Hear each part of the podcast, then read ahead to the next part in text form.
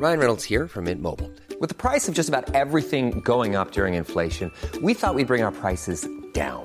So to help us, we brought in a reverse auctioneer, which is apparently a thing. Mint Mobile Unlimited Premium Wireless. How to get 30, 30, how to get 30, how to get 20, 20, 20, how to get 20, 20, how to get 15, 15, 15, 15, just $15 a month? Sold! Give it a try at mintmobile.com/switch.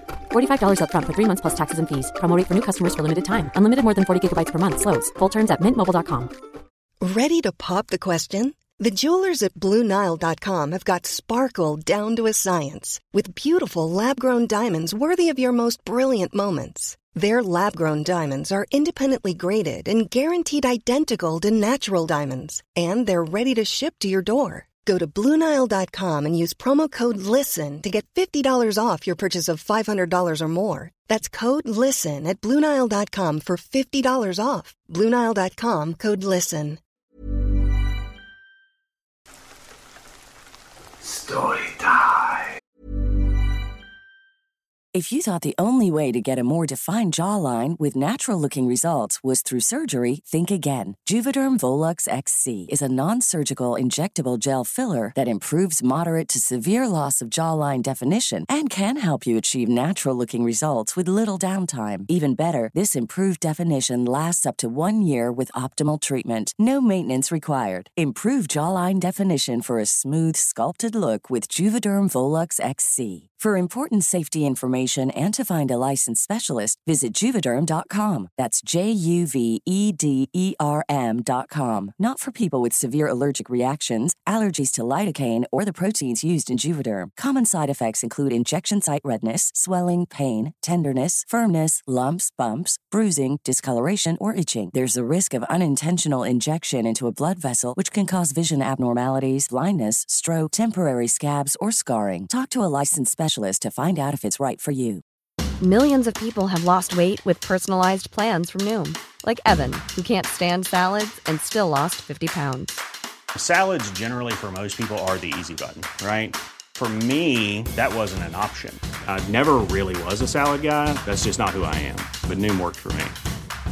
Get your personalized plan today at Noom.com. Real Noom user compensated to provide their story. In 4 weeks, the typical Noom user can expect to lose 1 to 2 pounds per week. Individual results may vary. Everyone knows therapy is great for solving problems, but getting therapy has its own problems too, like finding the right therapist, fitting into their schedule, and of course, the cost. Well, BetterHelp can solve those problems. It's totally online and built around your schedule. It's surprisingly affordable too. Connect with a credentialed therapist by phone, video, or online chat, all from the comfort of your home. Visit BetterHelp.com to learn more and save 10% on your first month. That's BetterHelp, H-E-L-P. Hey, it's Ryan Reynolds, and I'm here with Keith, co-star of my upcoming film, If, only in theaters May 17th. Do you want to tell people the big news? All right, I'll do it. Sign up now and you'll get unlimited for $15 a month and 6 months of Paramount Plus Essential Plan on us. MintMobile.com/switch. Upfront payment of $45 equivalent to $15 per month. Unlimited over 40 gigabytes per month. Face lower speeds. Videos at 480p. Active Mint customers by 531.24 get 6 months of Paramount Plus Essential Plan. Auto renews after 6 months. Offer ends May 31st, 2024. Separate Paramount Plus registration required. Terms and conditions apply if rated PG.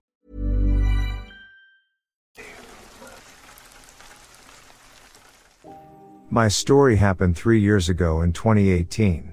I witnessed something large and canine crossing 6th Street near Canal Street in Milwaukee, right by the bridge near the Harley Museum. It moved on all fours and appeared to be carrying something in its mouth. I speculated it might have been a Canadian goose because the creature seemed to struggle as if it was trying to escape. The area is situated next to the water, so it could have easily caught a goose. This incident occurred at around 2:30 in the morning on January 9th. The creature appeared to move awkwardly on all fours, and I observed it when it was halfway across the road.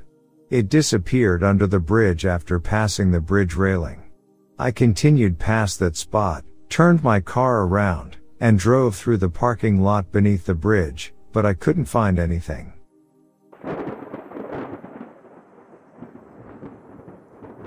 This sighting dates back to the fall of 1992. A friend and I were driving back to Fairbanks from Anchorage. I was driving her 1980 Dodge D50 truck. These trucks sit very low to the ground, and it was late at night, just as we were about to reach the tourist area of Denali Park. It wasn't winter yet. Just before a corner, my headlights illuminated something sitting on the yellow line in the middle of the road. The lights on this truck were grossly out of adjustment, so they were pointing right at the object. It was sitting in the middle of the road with its legs pulled up to its chest and its arms folded over its knees.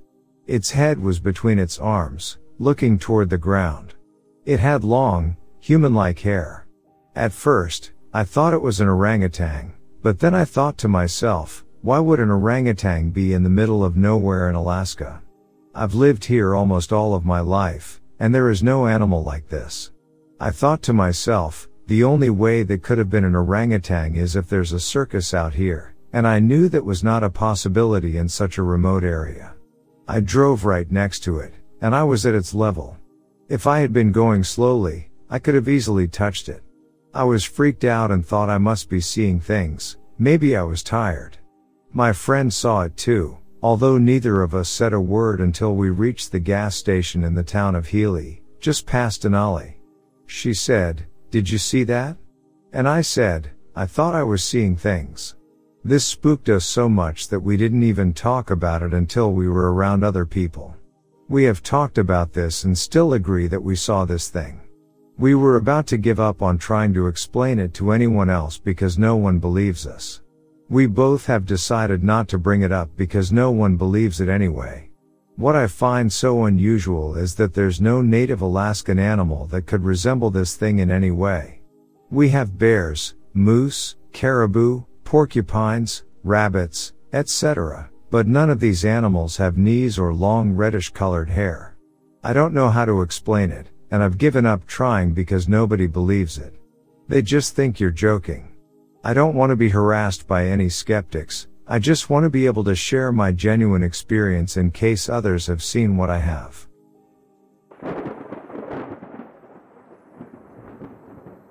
My sighting took place in March 2018 near the village of Rochester, Wisconsin.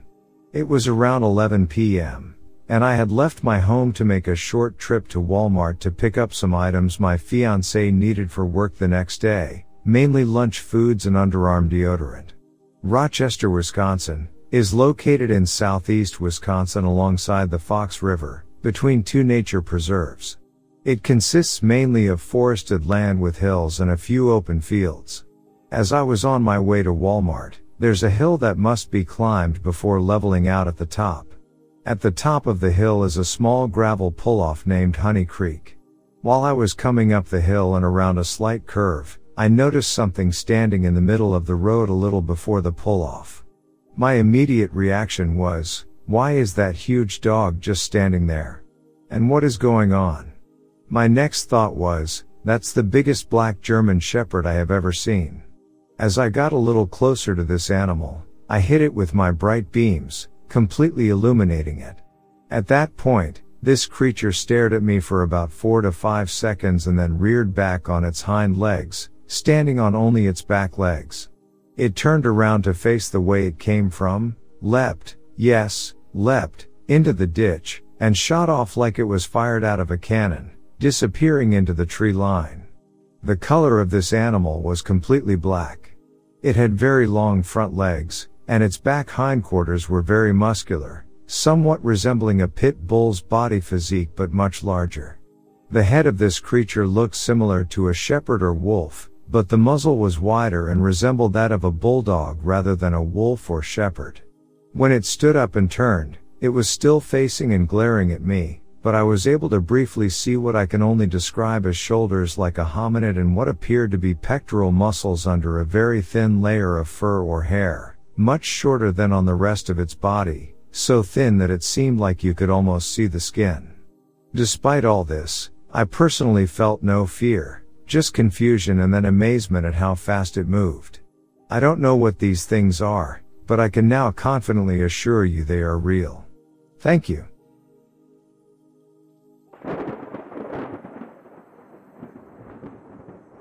I went for a drive back in the spring of 1995 with 3 kids, my daughters, and one of their cousins. It was starting to get dark, and I decided I wanted to turn around without going all the way down a somewhat secluded road. I pulled into a turnaround with the car lights on. In the bushes on the other side of the road, I noticed some movement. I initially thought it might have been a deer, so I stopped the car completely. The first thing I really saw were bright blue eyes, and then I noticed how high up they were. The creature had to be about 8 to 9 feet tall, and the rest of it was very dark, possibly black or dark brown. My daughter saw its feet, which were huge. When I realized it might be a Bigfoot, I freaked out and quickly left the area. I've never gone down there after dark again, and I rarely go there at all. The creature didn't move after the initial movement we saw, it just stood there looking at us. There are local legends about a wild man in the woods, and recently there have been a rash of sightings. Some of them are quite close to town, and the people who claim to have seen it are quite believable, with their stories being quite convincing.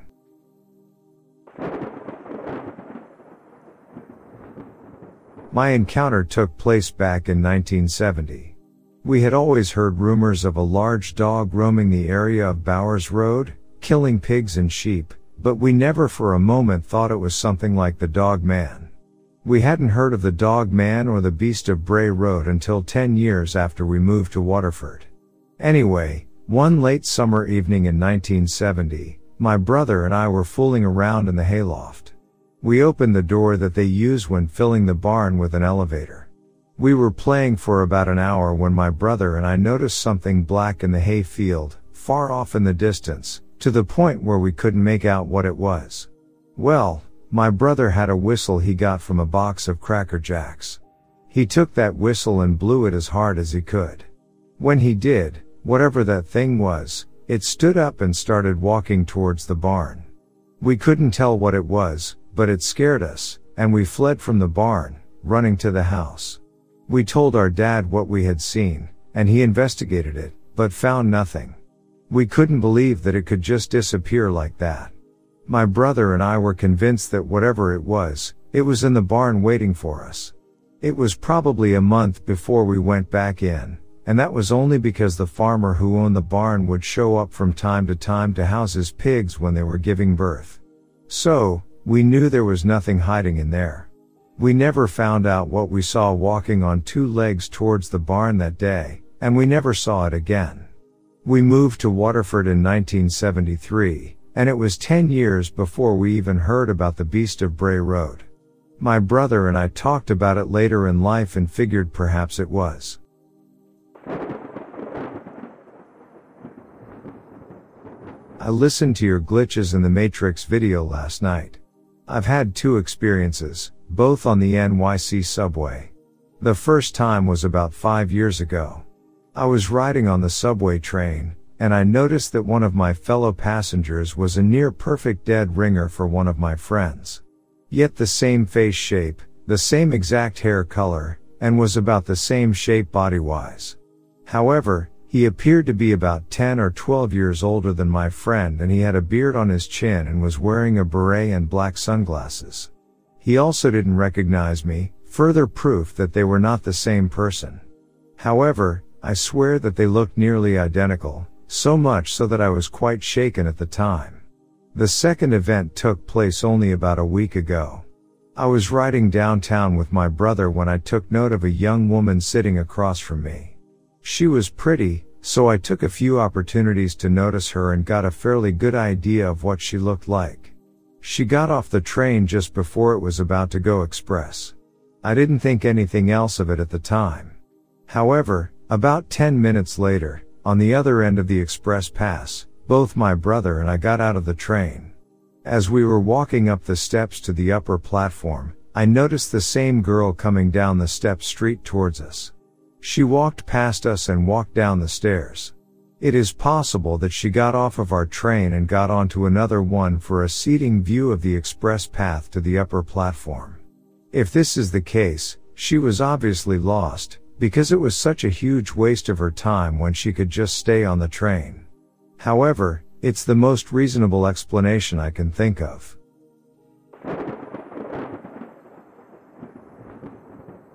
While I was listening to you, A memory popped into my head from about 25 years ago. I can't remember what time of year it was, but it was dark, so it had to be late summer or early fall because there was no snow and the trees hadn't started turning yet. I was driving to Edmonton, Alberta one night and I was coming to the Hanging Stone River. I had just passed the Department of Highways yard and was parallel to the Hanging Stone campground when I noticed two bright reflections on the other side of the river on the slope of the hill near the top. This grabbed my attention at the time because I had driven that highway for years and couldn't remember seeing reflectors in that spot before. As I crested the hill on the north side of the river heading down to the bridge, I was still looking at the reflectors when I realized that it was eyeshine because I could see the silhouette of some kind of an animal. The eyes were huge, as I mentioned above. I thought they were reflectors of some sort. I never took my eyes off this thing. It was dimly lit by my headlights and it was about halfway between the road and the tree line. As I was driving past this thing, I could see the shape of it, and what it looked like to me was a giant doe or a cow moose because there were no antlers. It was sitting on its haunches like a dog would. It never shifted its gaze, it just sat there staring across the river. I was looking at it in profile as I passed. The first thing that crossed my mind was the sheer size of it, so I figured it must have been a really big cow moose. Then it struck me how odd it was for a moose to be sitting on its haunches like that because it looked just like an enormous dog. Then the goosebumps hit me and I put the pedal to the metal and sped away. But as I did that, I was thinking of how silly I was to be afraid of a moose sitting like a puppy. I can still picture in my mind's eye, just sitting there staring off across the river. It looked like a giant dog, but my mind wouldn't let me process that. So it was a big cow moose at that point in my life. I was curious about the Sasquatch and I had never heard of the dog man, so neither of those things was even on my radar at that moment. Every time I've told that story, I've always said it was a moose. So, for your video to trigger that memory so vividly, I believe that I have been wrong all these years about what I saw that night, and I believe that I do know now what it actually was.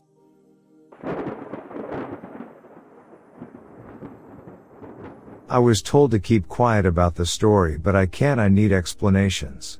To begin, I'm ex-Special Forces. I was a British Army commando. After serving as an artillery officer, a lot of my training consisted of forest or jungle survival and got me interested in nature, but Britain didn't have any truly wild forests, so I was left wanting more. A few years later, a transfer opportunity opened up to the US, so I took it, excited by the potential forest to trek through. Long story short, the program I was working on was suspended due to an intelligence cock-up, so I got 6 months of paid leave and met up with my friend who was a park ranger. I'm not giving his actual name or of the park for reasons so everyone or place names have been altered. Let's call him Jim. We were hanging out at his cabin with his colleague Nick. I was telling them stories of my time on tour in the Middle East when the radio in the cabin goes off. Jim comes out with a serious face and tells Nick to get mounted up for a search and rescue. He asks if I want to come, so I agree and got suited up in my combat uniform. I had nothing else as I thought I would only be a couple hours. We arrive at a clearing with 40 other people. We were informed that a boy and girl were missing from their beds in a family cabin. This seemed odd to me, and recently becoming a father, I understood how important it was to find them. We left in a party of 7 and armed to the teeth as there were bears around and we didn't have time to mess around. We searched for hours and nothing turned up. It was getting dark and we began to head back to my 8-seater Land Rover, and I noticed something off in the dark. It was a set of stairs. I asked Jim, what the hell are they doing out here? His response was just keep going, not in a menacing tone but in a strict tone that a parent would use in a fire drill or something. But when he flicked off the safety of his rifle, I knew something was up. We got back to the Land Rover and started back to the clearing. During the ride, I was told to never tell anyone what I saw. We got back and I was told to stay by the truck just in case another group found them, as my truck was the same type that were used as military ambulances in the 50s and out of all the vehicles was the most suitable for the job. Jim and Nick got out and the others just stayed in, packing medical and food supplies on the truck. 50 feet in front of me was the leader of the search party. I never paid any attention to his rank or whatever it's called, and he and Jim were talking and he turned, looked at me and nodded, at which I confidently nodded back. Minutes later Jim and Nick returned, at which I asked him what was the talk about. Jim said it was about how lucky we are to have special forces with us and it should be a bit easier, but I knew it was about the stairs I saw in the woods. Hours passed in the truck waiting for the call to provide assistance, that we get it from another park ranger, 20 miles north of the cabin, who said he found an abandoned shoe belonging to a kid. We rushed out there and met up with the ranger and searched the near woods. The trees were tall and thick with foliage, so our torches had to be powerful to pierce the leaves and branches of trees. Jim shouted us over saying there's something here. As we approached we found that it was blood, thick, glossy blood.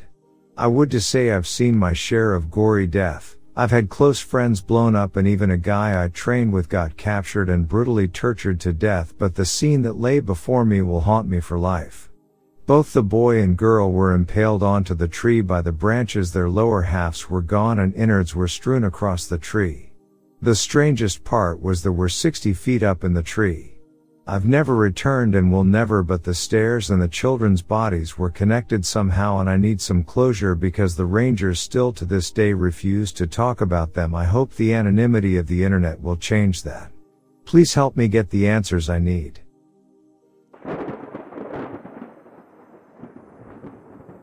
I'm from eastern Tennessee, but when my encounter happened I was working up in and around Clintwood, Virginia, close to a town called Pound, Virginia, for 2 weeks. The encounter happened at an old sawmill out in the woods. There was only one way in and out of that location that I was aware of, and I had been hearing strange noises like whistling and twigs breaking. Along with that, I had a strange feeling of being watched. Now, I have seen some weird things in my life without explaining what they were. But what happened that day I cannot explain it. Every time I go to talk about this, I just start worrying and thinking about my encounter again. I can barely sleep at night and have nightmares about my encounter. I saw something that made me for sure believe that there are creatures in this world that do not want to be found until they show themselves to you. This happened at 1:44 p.m. on September 22, 2020, and lasted not even 5 minutes when I saw the creature. The howls and other noises happened in the evening hours, the evening when I saw the creature, and the next evening throughout the time I was out there working. I came to my service truck to get a Coca-Cola out of my cooler and I heard something make a loud growling sound. It sounded off in the woods, so I looked around. Nothing. Then I heard it again, and up on this cliff peeking out of the brush I saw this large black thing. When I'd look at it, hide again. Luckily I got one picture. I will say that I know it wasn't a bear. My initial thought seeing the black coloration was that it was a bear, but I realized it wasn't because bears didn't move like that thing did. It was larger than any bear and it was on 2 feet. I don't know how to explain it because it's just out of place. But then it started peeking around the brush.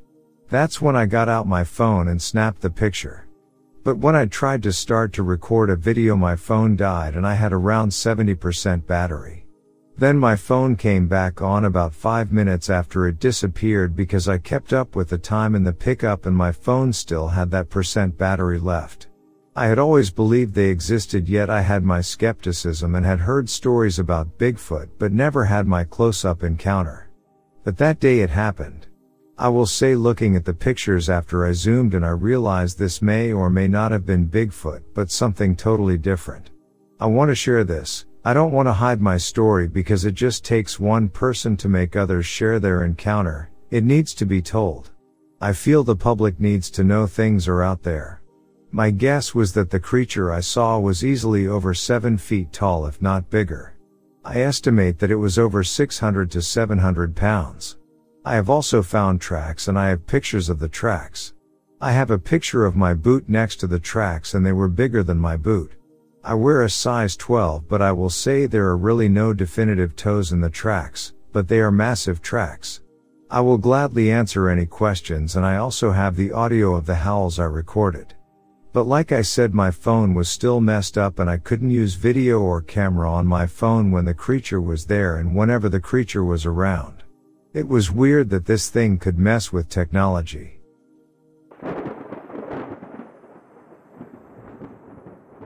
Hello, my name is Ashki and I'm a Native American who has taken over park ranger for my father who passed away from cancer.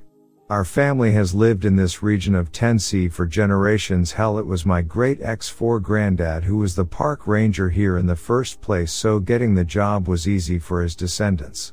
When I was little, my great-granddad used to tell me bedtime stories of how him and his father used to go out into the forest and hunt down creatures not of this earth.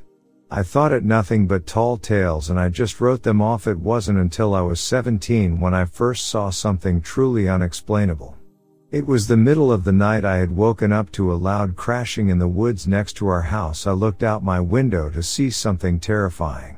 What I saw shook my perception on reality. It appeared to be a gorilla, but this thing was about 10 feet tall and had to weigh about 450 pounds. It had monstrous hands and was covered head to toe in black matted hair, but the most shocking thing was it was walking on 2 feet. Behind it, it dragged a gigantic brown bear. This bear had to been beaten and bloody, as if the thing beat it with its bare hands and dragged it as if it was a rag doll through the edge of the forest. Before it went deeper into the forest, it looked directly at me with its amber glowing eyes, and in the moonlight I could tell that its teeth were sharp and jagged. I quickly ducked under my windowsill, but I knew it had saw me. I didn't sleep that night. I stayed up all night watching my window just to make sure it didn't come back to get me. I didn't tell anybody what I saw due to me thinking it being nothing more than a dream the next morning. But that changed when I overheard a conversation between my great-granddad and granddad saying that they found a skull and a monstrous skeleton of a giant bear 23 miles into the woods. That was 2 years ago. I am 19 and I have taken up the job as a park ranger. Ever since I took the job at 18, strange things have happened. For instance, last night I went out for an expedition into the forest just to look around the area.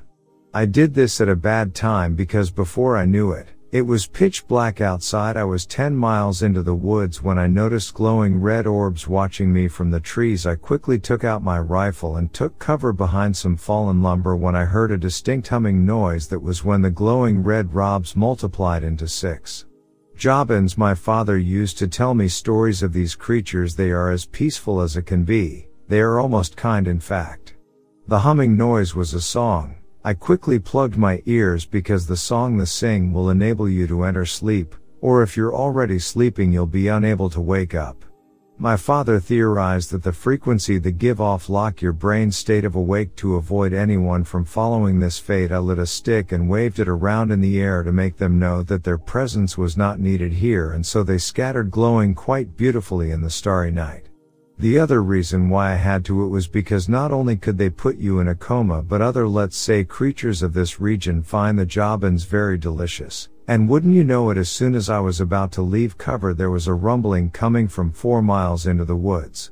I put on my night vision goggles and spotted a bulldog bear, aka the thought to be extinct short-faced bear.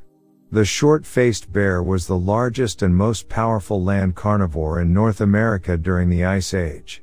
This thing must have weighed about 1,540 pounds, and stood about 10 feet on 2 feet. It sported a deep red claw mark on its face and had teeth the size of steak knives and fur as dark as the night sky. I was in deep shit here. This thing could run circles around any horse. I had no chance of escaping, or so I thought. Slowly lumbering toward the bear was a monster of a Bigfoot. This thing was about 8 feet tall, could have weighed about 800 pounds, and if you want to know about Bigfoots, know this and remember it well, they are very territorial. What happened next was a scene right out of a King Kong movie. The Bigfoot, while beating its chest, let out a howl of intimidation, and the bear stood on 2 feet and roared a roar that shook the forest and silenced any crickets or insects singing a nightly song. They charged at each other, but before I could see anything else I booked it. I took one look back and saw the Bigfoot toss the monster of the bear through 4 trees. That only made me run faster. I made it back to my cabin at 5. I stayed up that whole morning, sitting on my couch with my shotgun and pistol loaded in my hand and pointing at the door in case the victor of that match was looking for a new opponent. The next day was when I got the radio call about the missing campers and hikers that have gone missing in my area of the woods. I packed my bags for a long trip into the wilderness, expecting to find what was behind occurrence of hikers and campers not coming back. I planned to hike 30 miles into the forest. On the first 10 miles I started to find backpacks ripped to shreds and tents reduced to nothing but cloth. I took out my pistol and started to walk further into the forest, keeping my head on a swivel. 15 miles and I started to find body parts. Arms and legs littered the trails, but one blood trail stood out to me. I followed it about 3 miles into the woods and found a horrible sight. It was a man. He had been skinned alive and his eyes were missing. From what I could tell, his legs had been broken and he had been crucified on a makeshift cross. He had been cut in the corners of his mouth to display a sadistic smile, and his head had been held up by some sting to make it look as if he were looking at me. I slowly walked away from the man, not wanting to get any closer. The thing that bothers me the most was that every time I turned my back to him I would hear a twisted child's giggle coming from the corpse. I walked further into the woods and decided to make a makeshift camp in a cave close by a water source so I could bathe and possibly fish for more food. After 2 hours of fishing I had caught some meaty catches and prepared them and cooked them on the roaring flame of my campfire. But even though I was concentrating on not burning the fish, I could tell that I was being watched. I looked up from the flame and saw a man, but it wasn't an ordinary man.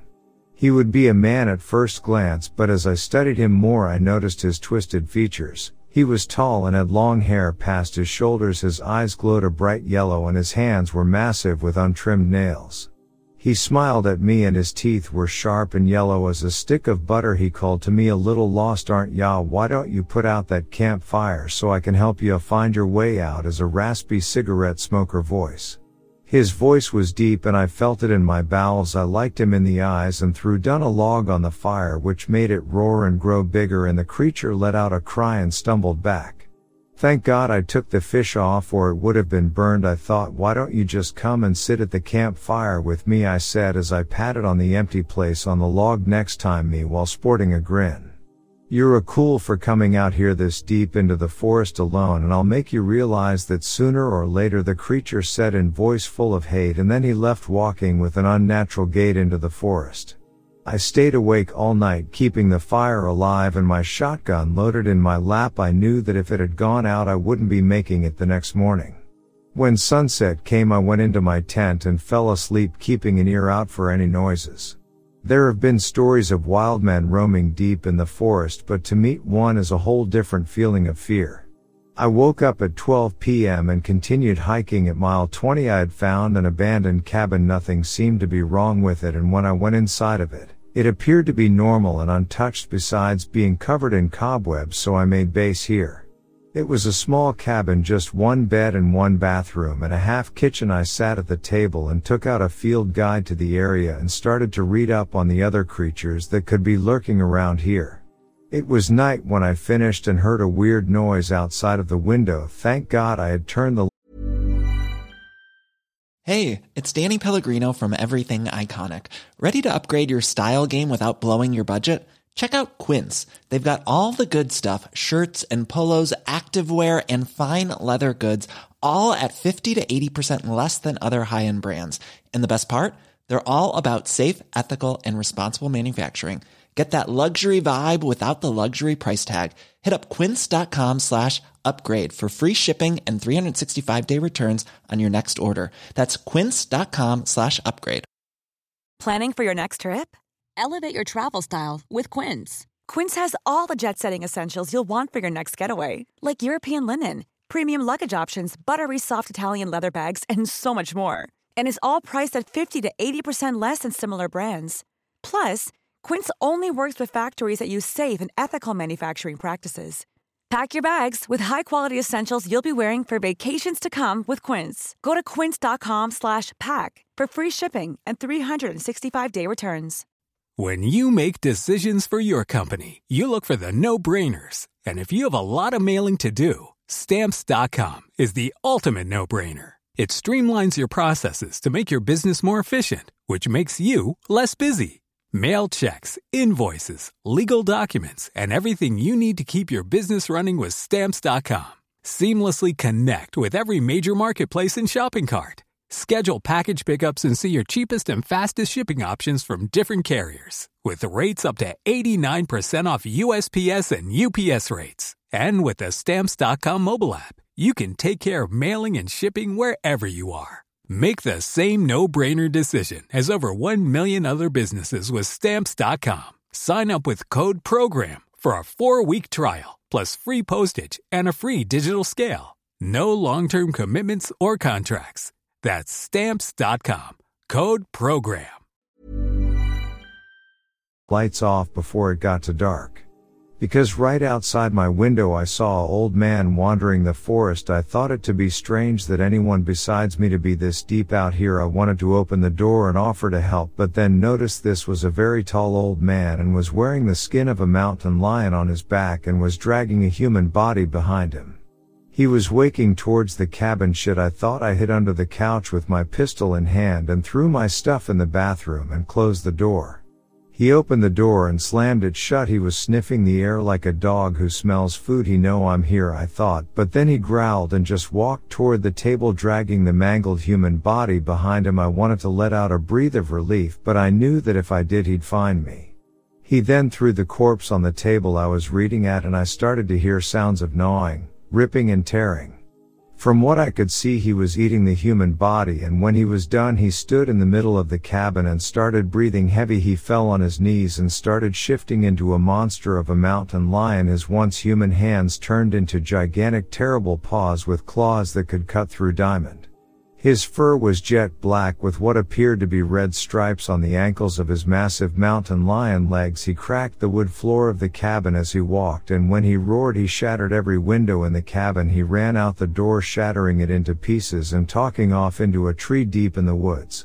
That was 4 hours ago, and ever since then I've been sitting on this couch in shock, every once in a while looking at the poor camper's body, his poor mangled body. The skinwalker had eaten every organ in it and left it a husk. I know what must be done, but the question is, do I have the guts to do it? Right now I've made a plan to take the skinwalker out, but I don't know if I could possibly defeat something so evil and ancient. The stories that my family have told me of skinwalkers have made them seem like an unstoppable force of the evils of this world, but there is a way to kill it. When the sun was in the middle of the sky, I went to go find some wolfsbane. I then liquefied it to saturate my bullets in and sharpened and then coated my machete in it. I thank God my father for only using silver rounds and a silver machete for when he was in charge, but the cost must have been very expensive. I got my pistol and shotgun at the ready, and I am hiding under the bed of the cabin. Everything's in place. I don't know if I'll make it, but just in case I don't, I'm gonna post this now, and it's good thing I'm posting this now too. I just heard the silver bear trap coated in wolfsbane I placed in the living room go off, and a roar of a creature that's not too happy that someone has found its lair. Part 2. Hello, it's me again, Ashki. Now I bet you wondering, how the hell did I make it out alive? Well, I'll tell you. After the skinwalker had fallen for the silver bear trap, I busted out from my hiding place and loaded it with the special bullets I made. But it still had fight in it. It grabbed me and threw me through a window. I wrapped around a tree. I got my arm impaled on a sharp rock, but I could tell that took all of its strength. Silver and wolfsbane are excellent for fighting monsters such as these. It drains their stamina, and if they have a healing factor, it's not longer able to use it. He then rushed me, and with the branch I took out of my arm, I swung it and it connected with its chin, dazing it. After I got up, I saw the skinwalker sluggishly crawling into the forest. I limped over and out, a bullet right into its brain. But I knew that wouldn't be a definite way to kill it. I had to take out the heart and burn it on a fire, or else it would come back for round two. After I did that, it turned to dust and blew away into the night. After that, I exhaled deeply and limped back to the cabin, closed and locked the door, and passed out on the couch. I woke up 9 hours later, tended to my wounds, and headed back to my main base, noting that this cabin could be of use in the future. About 10 miles into my walk, I was approached by a hiker. We exchanged greetings, had a conversation, and I even decided to let him walk with me. His name was Bach. After 10 minutes of walking, he offered me some food. It looked delicious, almost too delicious. I looked at it and looked at him, and he was grinning. I then took out some silver powder and blew it in his face. It relived his true form, a Bakwas. Bakwas offers ghost food out of cockle shells to humans stranded in the woods. If they accept and eat the offered food, then they too become a ghostly being like Bakwas.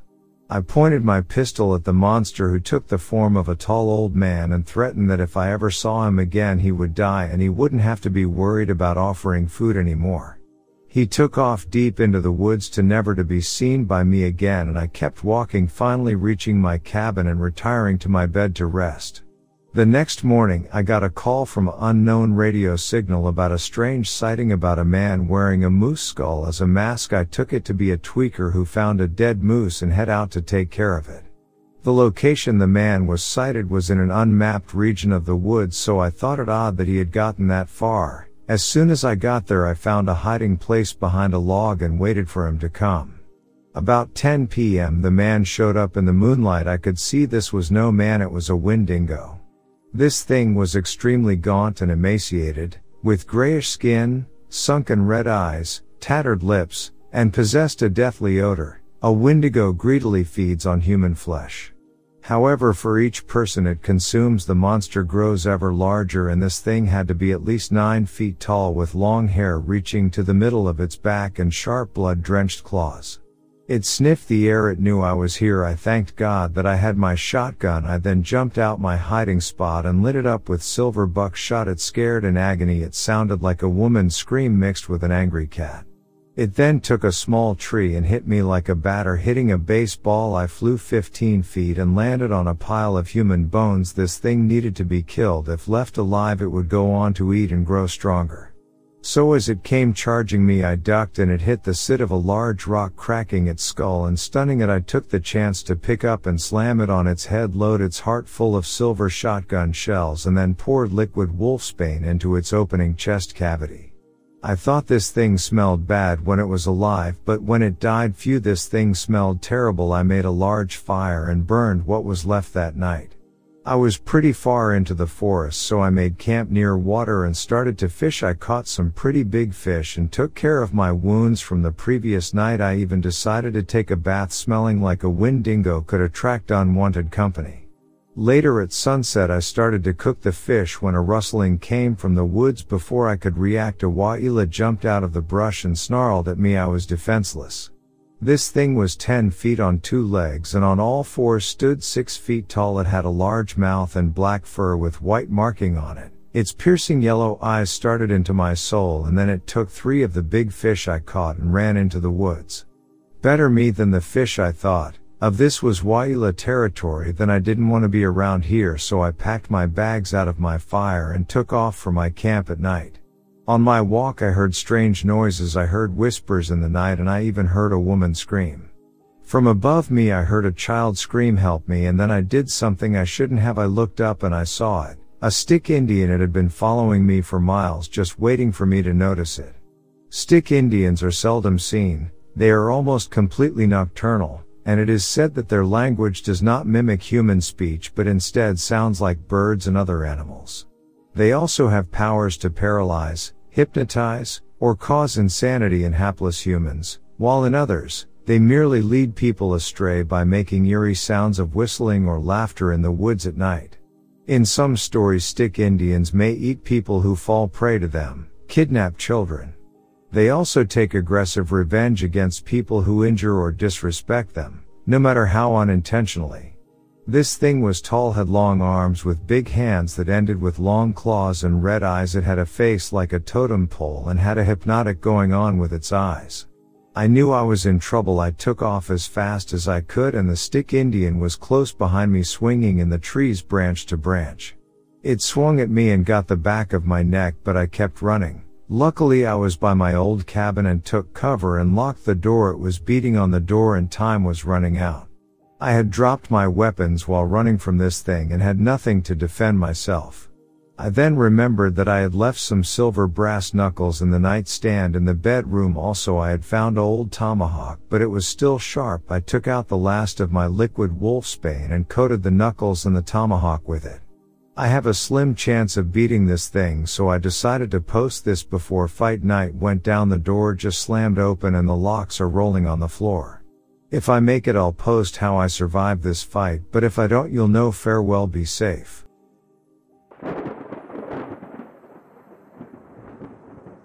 I'm just writing this in hopes that other people may have experienced similar things, Perhaps to feel less lonely going through all this by myself, or similar experiences. As well to maybe see what others' thoughts are. Some background, I'm in my mid-30s, work a corporate job and have some side projects, live a pretty normal life, you could say. I've been practicing mindfulness meditation and some yoga now on and off for a good number of years, really just to manage the stress of job and life, not for any other particular reason. So, about a year ago I start having these weird experiences happen only during my meditation, things that are not necessarily normal or typical experiences I've had over the years of practicing meditation.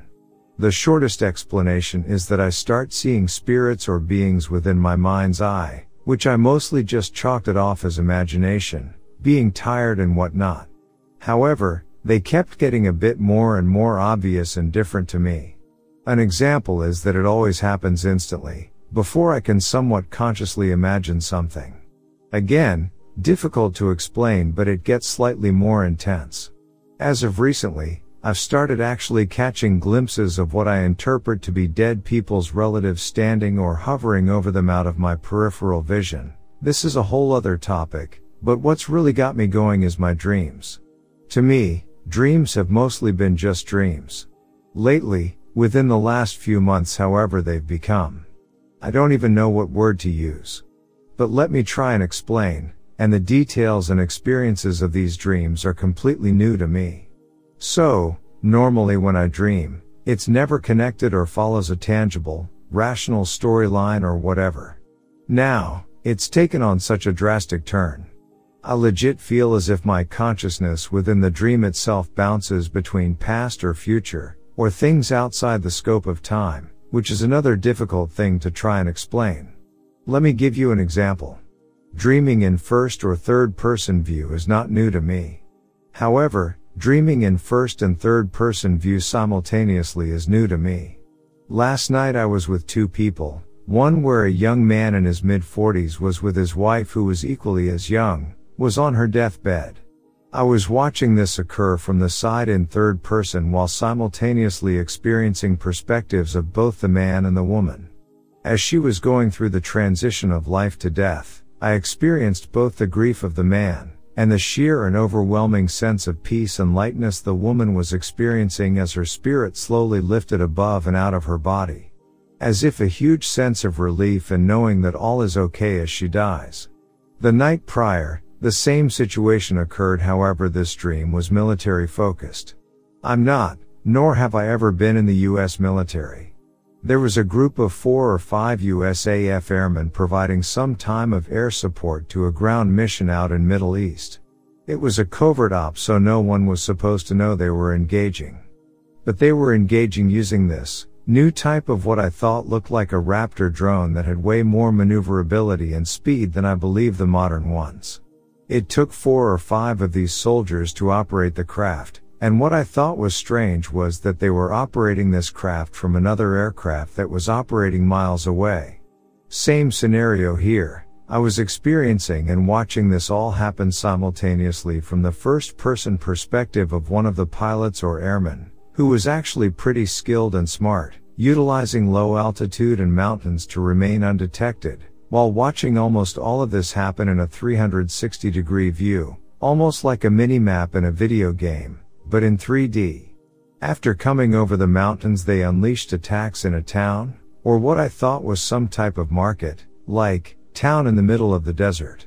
They were after a single individual, who they did not get with the airstrike, but I didn't seem to see any casualties either.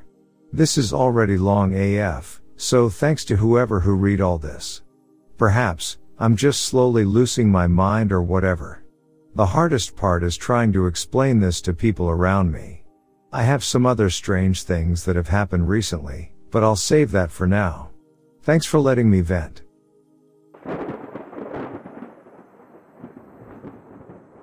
So my parents were asleep in the living room of our townhouse, and I was sleeping upstairs in my room. I'm usually a really heavy sleeper, so the house could be falling down around me and I would totally sleep right through it. When I finally woke up in the middle of the day, My parents told me that one of my cats had woken both of them up with an incredibly loud meow unlike anything they've ever heard before. It was so loud that my mom yelled for me when she heard it, but I was passed out upstairs. They were worried that he may have been having a health crisis, but when my mom checked on him, he was just sitting in front of the stairs, staring up at something in the stairwell. Some backstory for context. When we moved into this place over 2 years ago, my mom and I noticed right away that the house is haunted. She and I compared stories of seeing and feeling spirits when we're alone, mostly when we're in our rooms just lying in bed. For example, we keep noticing spirits of animals climbing in bed with us, which at first we think it's one of our cats, but when we check, we don't see anything, or the door to my mom's room is closed at the time she notices this. One night she told me that she was in the living room with the TV off, just messing around on her phone, and she happened to look up at the TV and saw a ghostly head coming out of the kitchen wall that resembled a sugar skull. The point is, I believe that the house is haunted by the ghost of the former owner, as well as a few animal spirits that may have followed us between houses. And just a few months ago, my great aunt, who was 102 years old, passed away in my bathroom upstairs. My cat, the one who scared the shit out of my parents, was really close to her when she was still alive, and I get the feeling that that's who both of my cats have been seeing lately whenever they stare up at the stairwell. I should add that my mom and I have never gotten a bad feeling since we've started living here. Any spirits that are here are pretty tame, and have never given us issues. They do like to be acknowledged, though.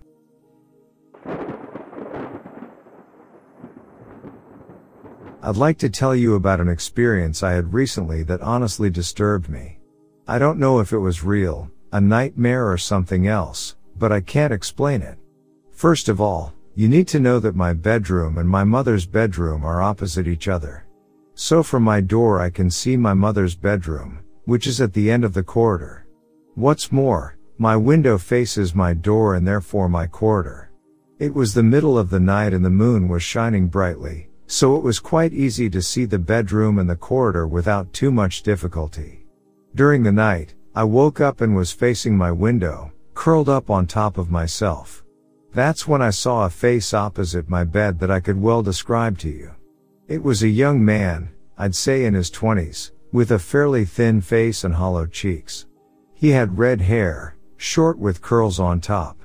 The most terrifying thing about him was that he was looking towards my bedroom door with a horrified look frozen on his face. He didn't move as if it was a painting I was seeing, but he looked so real. At that moment, I had a feeling of terror that ran through my body. I was still curled up and I didn't dare move or turn round towards my door, where the young man was looking. My body was telling me not to move, my eyes were glued to the side and I couldn't move. My body froze. I felt sick to my stomach and I had the feeling that if I moved anything serious was going to happen. I stayed like that for a few minutes. And then, at one point, it was completely calm, the young man was gone and it was quiet, maybe a little too quiet, like the calm you feel when you realize what's just happened. After that, I couldn't contain myself from turning back towards my corridor. And that's when I caught sight of a silhouette. It was transparent, but it was as if you could see the outline of its silhouette. I can't explain it. But the only thing I know is that when I looked at this thing, I didn't feel at all comfortable and I was even a little scared. After all that, I didn't look far and went back to sleep as if nothing had happened. It wasn't until the next day that I thought about it again, and I spoke to my mother about it, but she couldn't come up with an explanation either.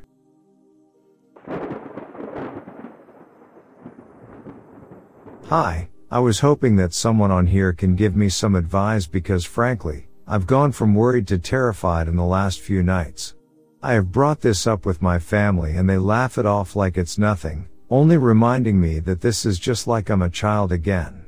Apologies for any spelling issues, I wasn't really good with that kind of stuff in school. Some backstory, I'm a 25M and I was a self-employed joiner, I guess handyman to you Americans? Unfortunately, I had a stroke back in April. Until then I was perfectly healthy, but due to WRK stress and a family gene linked to them, I had one bad. This is all just context to why I recently moved back in with my grandparents. My rent wasn't cheap and myself and my partner couldn't afford to keep living there without my income, so we decided until I'm better, that we'll move back in with our families. It really sucks and wish she was with me right now through all this. So last month, with the help of my brother and father, we moved me and my dog into my grandparents' fairly large house in the countryside. They have 3 bedrooms, a bathroom and a large living room upstairs and downstairs, the kitchen, dining room, living room, another bathroom and down a small corridor at the back of the house 2 more bedrooms. It was basically like living in an apartment myself without the worry of being in people's way, as my grandparents don't come downstairs unless it's to go shopping or for food. Now this is where things started to go from bad to worse. About a week ago, I caught what we think was the norovirus, and due to my current health, unfortunately floored me. I was horribly sick and feeling tired all the time and losing my will to live. So I would take comfort in the times I could sleep. In sleeping though, I started to have this nightmare. I was lying in bed in my room, and I could feel like someone or something was watching me from the corner of the room closest to the window. I couldn't see anything actually there, but I know something was. It unsettles me. Like a stranger following you late night and you don't know their intentions. This keep happening. Each sleep, the feeling was there. In the last 2 nights it's gotten worse.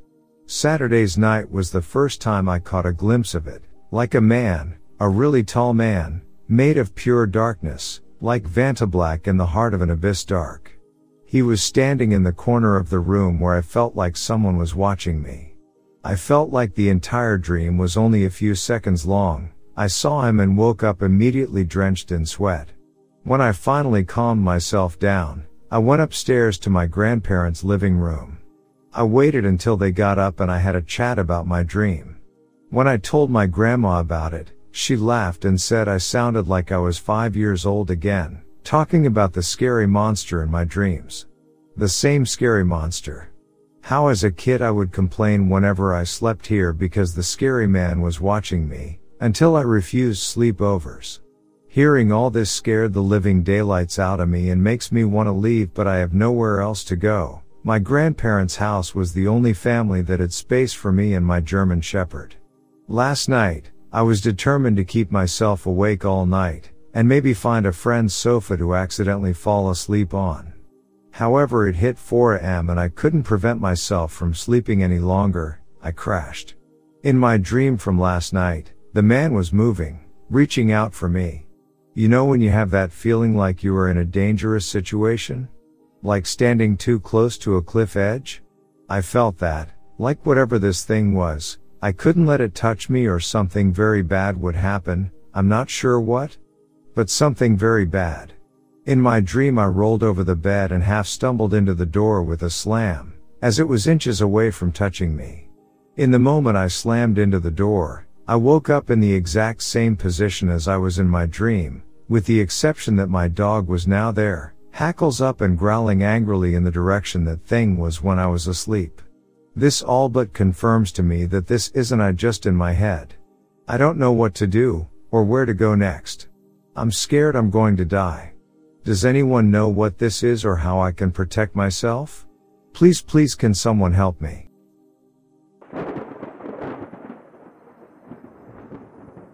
In the vision it wasn't fully clear to me what actually happened, but it involved a shipping container. The property had a shipping container that was all burnt to shit, like somehow it had been literally melted inside it. Like someone tried to escape from inside the container. He said what happened was a spark from welding ignited gasoline. Has anyone ever had anything like a vision that they fully knew was legit come to them? I was planning to leave that day anyways as it wasn't feeling right there, but after that vision hit my mind's eye, my body just started packing up like without hesitation, and I silently left the property.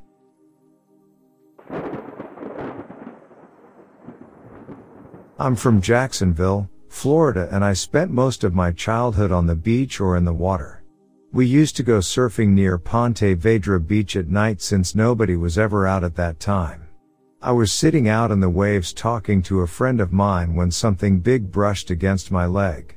It moved against my leg for a few seconds and my board started to move around, but eventually it went further down the beach. The next day someone caught a great white a few miles down from where we were at. Still to this day I think it was a great white.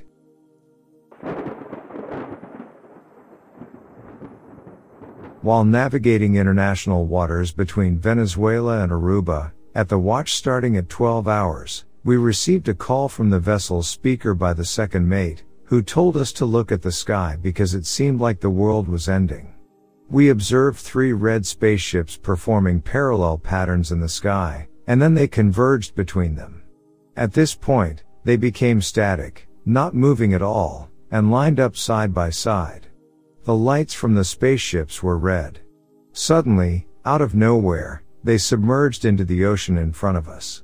A few minutes after this, enormous whales surfaced, appearing to be in a state of distress.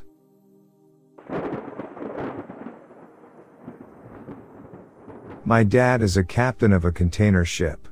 I've heard some stories and seen some crazy pictures. He actually knows Captain Phillips because they work for the same company, so I have heard some things about him. Most of the craziest pictures and stories I've heard though are just about the waves. They got hit with huge waves that actually destroyed containers on the ship and knocked a bunch into the ocean. The other cool story is my dad and his crew saved some guy who for some reason was in the Atlantic on a fishing boat. Someone spotted him from the deck and his boat was about to get collapsed, so they went down and got him up the ladder.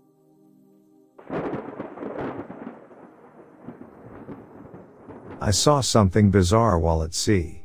My time to shine. In 1980, I was one of 10 Royal Canadian Sea Cadets on board HMCS Capel 264, a lovely Canadian destroyer escort commissioned in 1962. We were refueling at sea with the HMCS Producteur, so both ships are sailing parallel to each other with a fuel line in between. 2 or 3 whales were swimming near the bow of the Producteur. The bow came out of the water, then back in. I assume one of the whales was coming up as the ship went down. The next wave brought the bow out of the water again. The whale's tail came up too. A spray of dark blood painted the starboard side of the bow. I briefly saw the damaged portion of the tail before the whale disappeared. In an instant, the whale was gone and the ship dove into the water, erasing any evidence of the last 2 or 3 seconds. I was amazed and I looked around to see if anybody saw what I saw. Another cadet said he thought he saw something on the bow but wasn't sure what it was. The regular crew members didn't give a flying F. On the same cruise, a pile of neatly folded clothes were found on the rear deck. Apparently a seaman jumped overboard into the prop wash somewhere in the middle of the Pacific. Girlfriend called it off while we were at sea.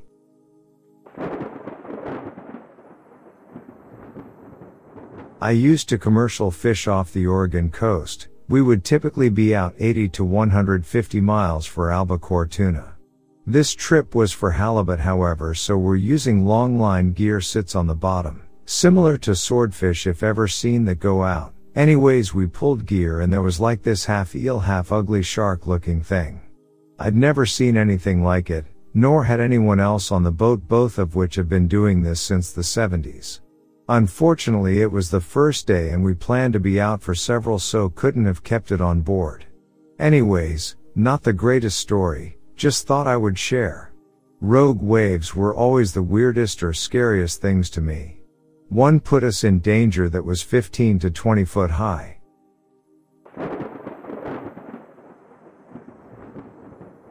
Former U.S. Navy aircrewman here.